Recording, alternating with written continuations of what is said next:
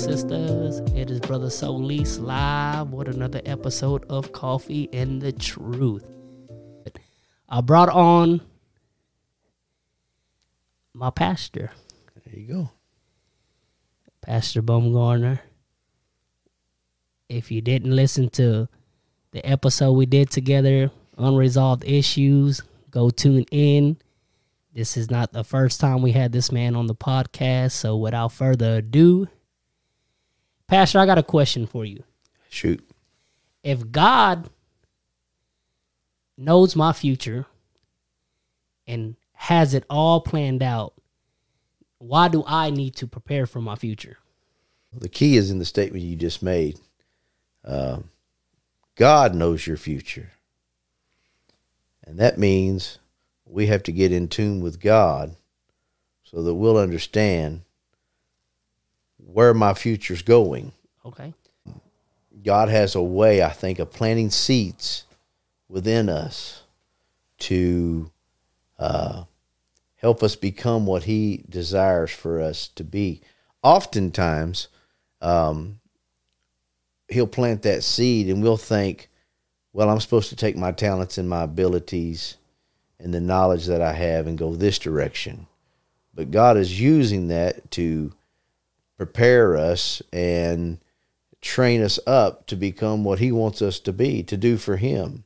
Once we recognize that that calling or that feeling or that understanding that we have now that, hey, this is what God's putting in me. So He knows what plans He has for me. So I now recognize that He has plans for me.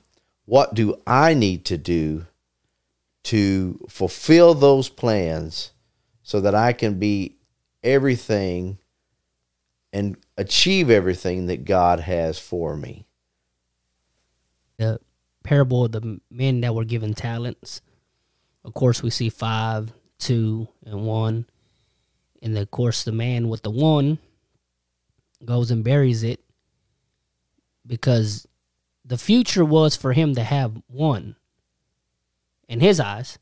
But the future of God was prepare, do whatever you have to do because I'm not giving you something that's worthless, but something of value to bring more value. Absolutely. We often forget that God works in our natural world just as much as he does in our spiritual world. We can be like the one that had one talent and buried and say, well, God's going to supply all my needs. God never intended for us to just sit on the couch and say, well, God's going to do it. My grandmother had a saying, God helps those who help themselves.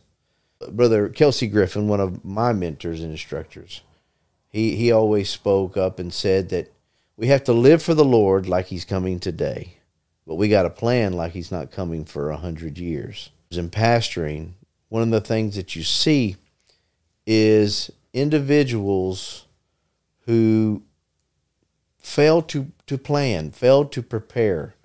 Everyone has an a uh, an obligation to live for the Lord with all their heart every day, as if though he could come right now. Brother Griffin, he would say, "Now I expect the Lord to come at twelve noon." I'm going to look for him. He's going to be here. But if he doesn't come, then I'm going to expect him tomorrow. And I'm going to live for the Lord like he's coming at 12 noon today. Uh, you know, the concept is this that so many people live for God like he's never going to come. Like, you know, the rapture's not going to take place. But it is. So we have to live a life of preparedness.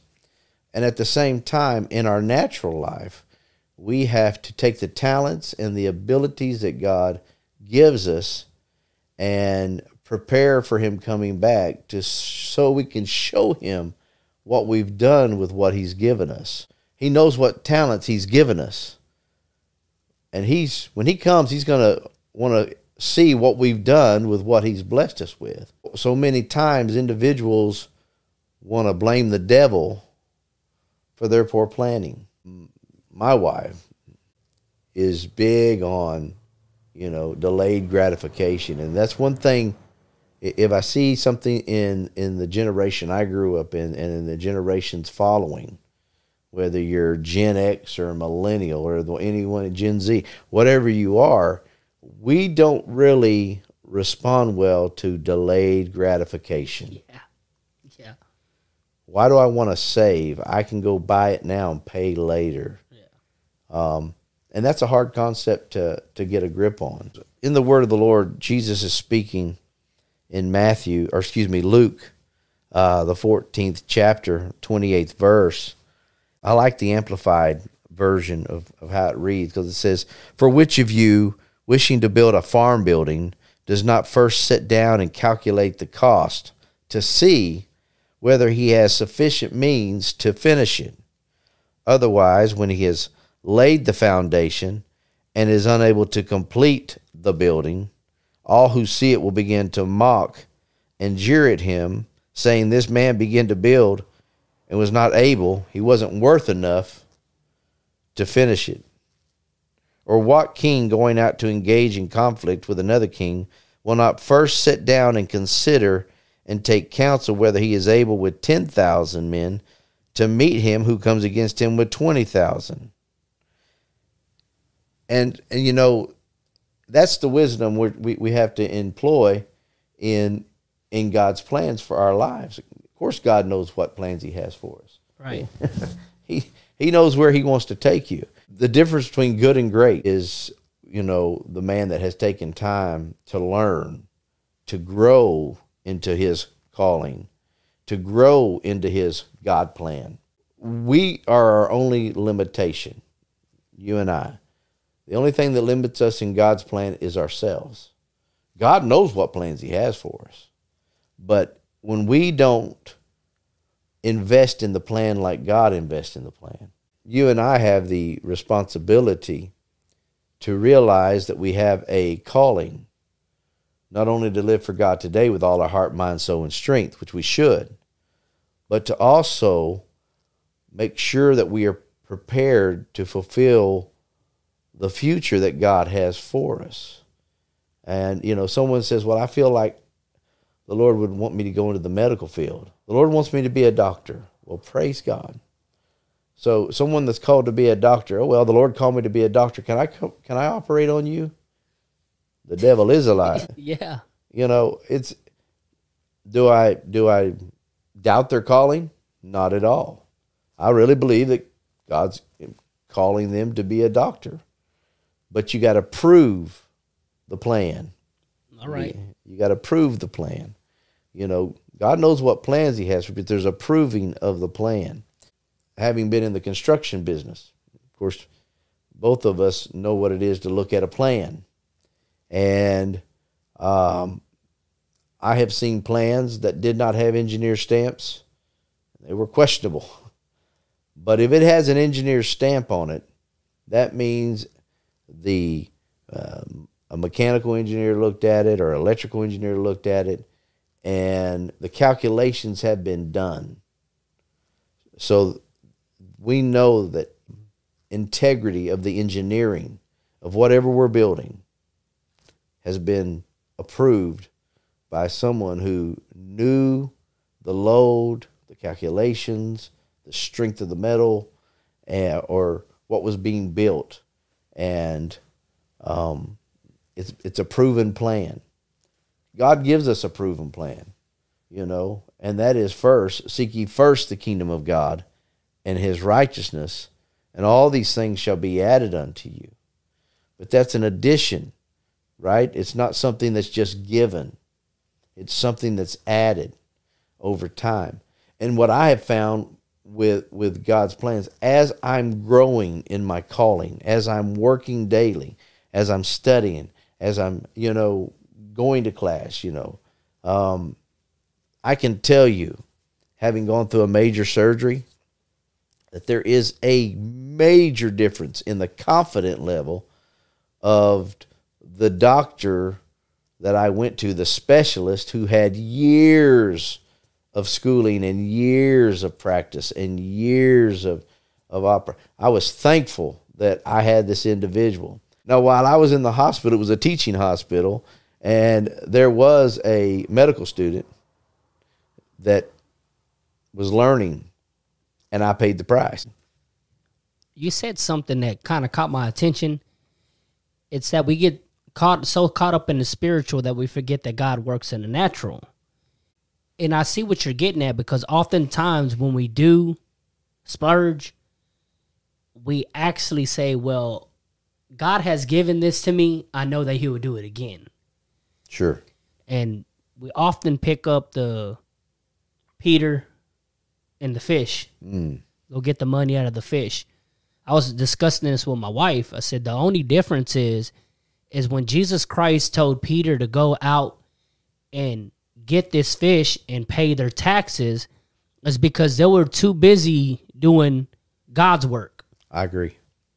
They they weren't out there buying name brand clothing and sandals and just splurging buying 18 loaves of bread and only needing one. Jesus said, Because you are doing a greater work, I'll take care of you. But there was a whole lot of preparing before this. And I I guess what leads me to ask you this question. So is me preparing a lack of faith? Absolutely not. To me, it shows that you do have faith. Noah. The Lord told Noah to build an ark. He gave him a plan. He told him exactly how to build the ark. It took him a long time to build this. People mocked him and people scoffed at him and and I mean, you know, God told him to do it. God put it in his heart. Should he have stopped mid? Well, this is crazy. What's having faith? Building the ark or saying God's going to build it for me? Sometimes we have to build the ark that God puts in our hearts. And it may not happen overnight. But if you continue, Brother Keith Staines, we love Brother Staines. I think his son still helps out with this podcast every once in a while, Elliot. Um, when I first met him, when I came here, he was just a few classes shy of having his first bachelor's degree. And I, I, I won't say I got all over him, but I, I highly encouraged him, man, finish your degree. Do it one class at a time. I also encouraged my daughter, who's now a math teacher, um, do it one class at a time. And it may not happen overnight, but it will happen if you'll just keep chipping away at it. And now, not only does he have a bachelor's degree in in uh, criminology, um, he also has a he went to Purpose Institute and got his theology to, degree, and and now he's studying for his master's. He's doing a master's course, and he's achieving what God's called him to do. It's like Noah. Should Noah have ever given up the ark? No. He had faith that God spoke to him. And you think about it, it never says that after God spoke to him about building the ark, that God spoke to him again. I never caught that. I never caught that. Think about that. Yeah. I mean, God told you to do something, you start doing it, you're building this monstrosity, and people are mocking you, and it'd be nice to go talk to the Lord and say, You're doing the right thing, son. You're Right. you're you're you're following my will. Nice to have a great move of God. Yeah. it was that one conversation. Wow. I never I never got that. I never really paid attention to that. So oftentimes, God will speak to us, and then it's a trying of our faith. You Yeah. know? Yeah. But it's up to you and I to be good stewards of what God's called us to do. It's up to us to be good stewards of the plan. That's why I get I keep going back to the plan. God has plans for us and he shares them with us and then he expects us to pursue the plans right. in ministry, I've seen the men of God.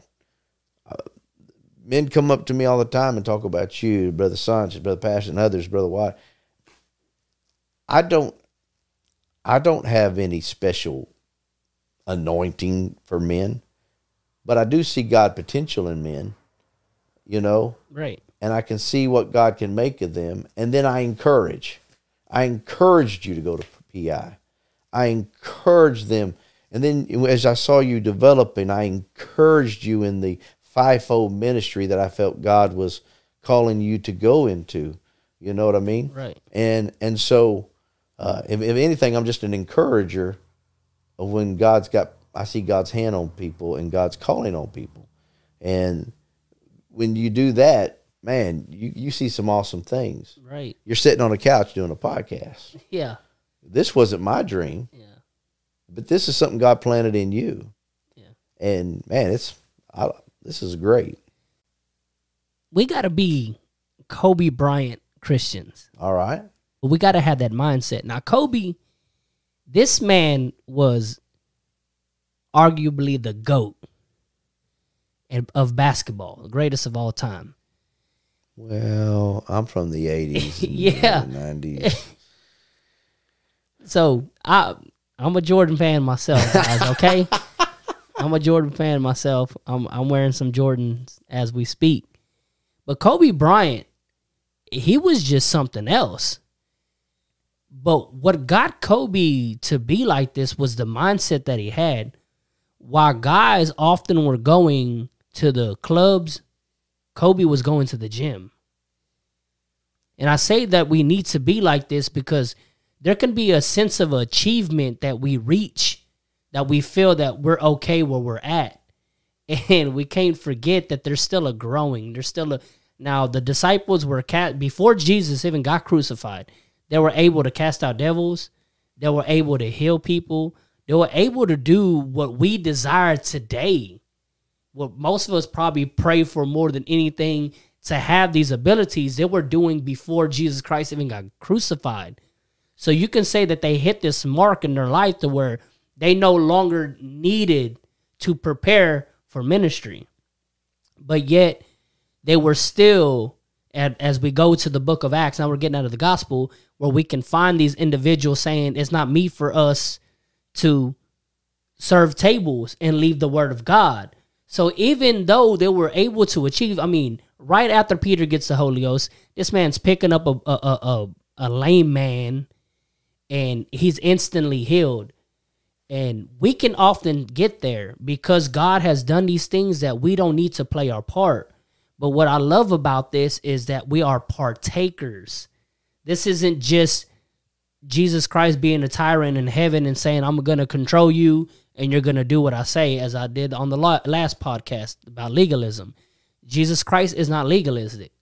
What he is, he's in partnership. He wants to be in partnership with us. And the way that we are able to do this is to show that we care.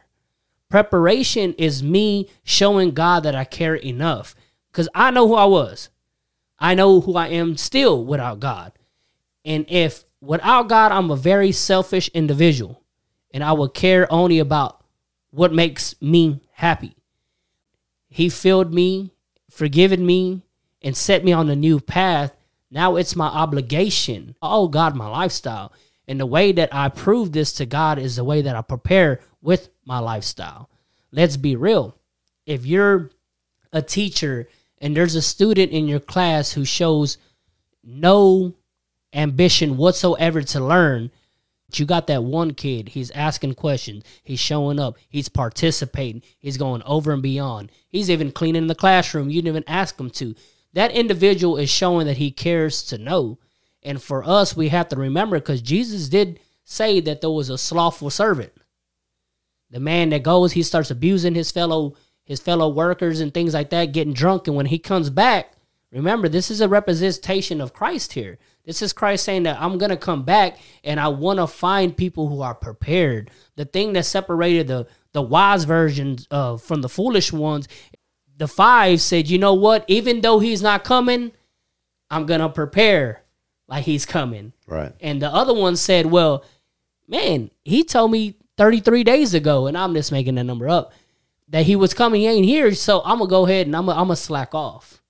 And that's what I mean about being this Kobe Bryant Christian is he was still in the gym even though he was a championship player, even though he was an all-star player, even though he got had these great accomplishment and achievements in life, he was still in the gym. Why are you still gonna be in the gym? You know what it feels like to celebrate an NBA Finals, to be MVP, have your own shoe. You know how it feels to have a crowd, a whole stadium of people shouting your name. Why are you still in the gym? Because I'm showing that I care. First to this- arrive, last Yeah. to leave. and that that's what we have to be. So when you mentioned Kobe Bryant, you know, guys want to talk about basketball the goat. You, you mentioned the goat. Right. In his championship runs, Kobe had one man that was key in making sure that they won those championships. Like Shaquille O'Neal. Yeah. Kobe was asked this if Shaquille O'Neal had your worth ethic, how great a player would he have been? And this was Kobe Bryant's words. He would have been the greatest of all time. Wow. And that's the difference in players. Both of them are Hall of Famers. Right. Both of them won multiple uh, finals. I have a lot of respect for Shaquille O'Neal, and there were days when he would just play ball, and then there were days if somebody made him upset, he had put forty five on you. You know? yeah. He he had the ability, um, but but what made him not the greatest of all times, even in his own opinion, was the fact that he did not have the worth ethic. He did not have the preparation that that Kobe did. And that's what goes from good or from great to even greater. Um, that's why in the conversation for the greatest of all time, you know, it's basically three, four names that are mentioned. But you look at their worth ethic and how much time they put into preparing and planning. Young people need to understand that um, whether the Lord comes today or if He comes in a hundred years, you have a heritage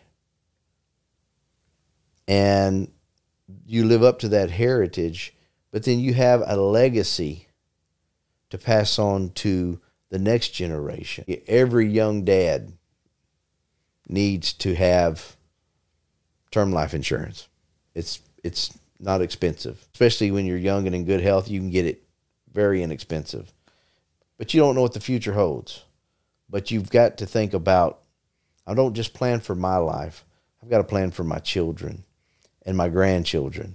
If you don't start investing a little now, then you won't have nothing down the road. You say, "Well, the Lord's coming." Well, he can. He is coming, and I'm I'm living like he's. I am working as though he's coming, and I I'm doing everything I can to tell everybody about him. I'm doing everything I can to make sure that the world knows the truth. There are things that we do for the kingdom, right? And then God gives us a wisdom to take the things He blesses us with, take care of our families, and prepare for their future and even our future. Be dream builders. We talked about Joseph. He was given a dream. God showed him what his future was. Then it's like God abandoned him. And he goes through all these trials. But God was working the process of the dream. If he never made it to the royal prison, he would have never made it to Pharaoh's court. Think about that. You don't get to Pharaoh's court unless you've been a servant to a governor who's imprisoned you for his, because his wife lied on you. But because he was in that particular prison, he had access to Pharaoh's ear. See, God moves behind the scenes. We're doing our part, and then God is moving. Everywhere Joseph went, he had favor. He come out of that pit, you know, he's he makes his trek, but he gets taken in by Potiphar, and then he becomes over the he can he is over the whole household. He gets put into prison. He becomes like the number one trustee. Right? Right. So wherever he was, he excelled. Wow. All the while thinking, well, I had a dream. I had faith to believe, but God forgot me. God never forgot him. God was just preparing. Sometimes we think that God doesn't know where we're at or God doesn't care about the plans that he has for us. He's mocking us. He's not. He's just working behind the scenes. Faith is not magic. This isn't hocus pocus. We have to get in the right state of mind so we can fulfill the plans that God has for us. I like that. As the saying goes, if you fail to plan, you plan to fail. That's it. It is not called unbelief. It's called appreciation. Whenever I am planning, it is not that I do not believe God, I do not trust God. It's showing God that I desire to be in partnership with Him.